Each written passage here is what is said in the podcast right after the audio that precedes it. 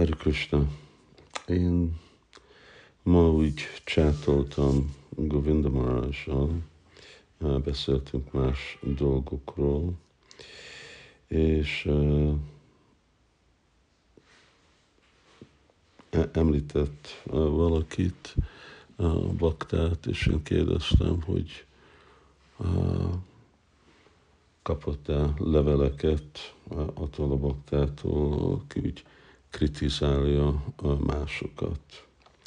És ő megválaszolt, hogy igen, de egy-két level után akkor úgy a szemét beirányította ezeket. És akkor mondta, hogy Raghunath Bhatta sose nem beszélt csúnyán egy Vajsnávról, vagy nem hallotta, hogyha egy Vajsnáv csinált hibát, még hogyha igazából hibás volt, valaki még mindig nem akart hallani róla. Én annak a válasz az volt, hogy igen, én most, hogy nem vagyok ilyen intézményi felelősségbe, én fogok menni abba a irányba. És akkor ő válaszolt nekem arra, és ez volt a, amin így most meditálok azóta, és biztos egész nap ez fog úgy vízhangozni a fejembe. Írta, hogyha mi azt csináltuk volna, a, a utolsó 50 évben, akkor már elértük volna a prémát. És én megválaszoltam, hát nem kell nekem emlékeztetni téged a kockázat, ami jön a szervezéssel, intézménnyel, GBC-vel, prédikálással. Sila Prabhupád is uh, ugye említette Isten testvérének a utolsó napjaiban bocsánatot kért, hát minek kell Sila Prabhupádnak bocsánatot uh, kérni, uh, tökéletes mindent, amit csinál.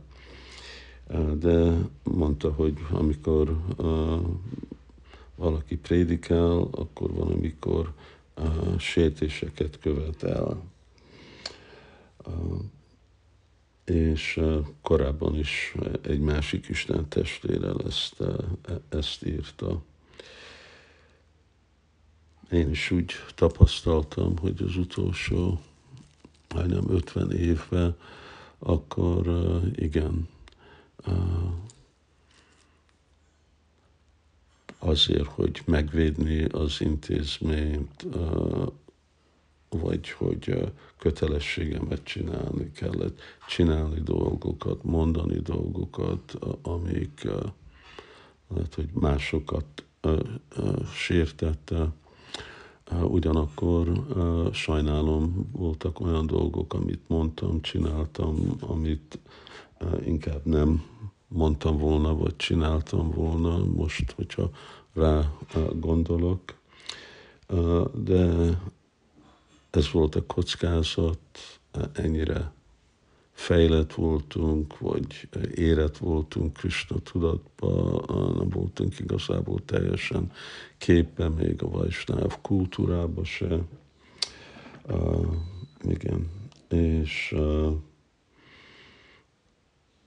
de most, hogy uh, nem vagyok abban a helyzetben, igazából próbálok menni abba az irányba, hogy nem kell nekem ezekre a dolgokra bemenni, véleményt adni másokra, vagy kritizálni valamit, vagy valahogy tanácsot adni másoknak, azt csinálom. És ahogy itt írtam, hogy próbálok menni abba az irányba, mint Raghunath Goswami. Azt hiszem, ez is Marásnak de még mindig fog visszhangozni ez a fejembe, ahogy Maraj mondta, hogy ha mi ezt csináltuk volna utolsó 50 éve, akkor már elértük volna Prémát. Igen, ez a Vaisnava Parád, amiről múlt vasárnap leckét adtam Budapesten, pont az a dolog, amit mi el akarunk érni, Préma, és el tudjuk érni, akkor mit csinálunk saját magunknak akadályt avval, hogy kritizáljuk, vagy beszélünk vajsnavok ellen.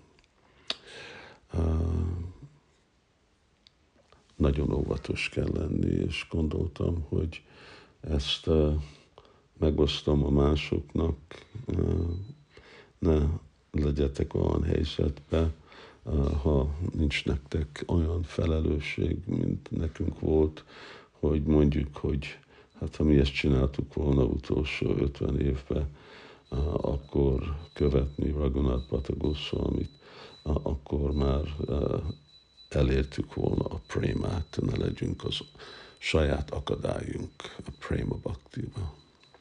Hari Krishna.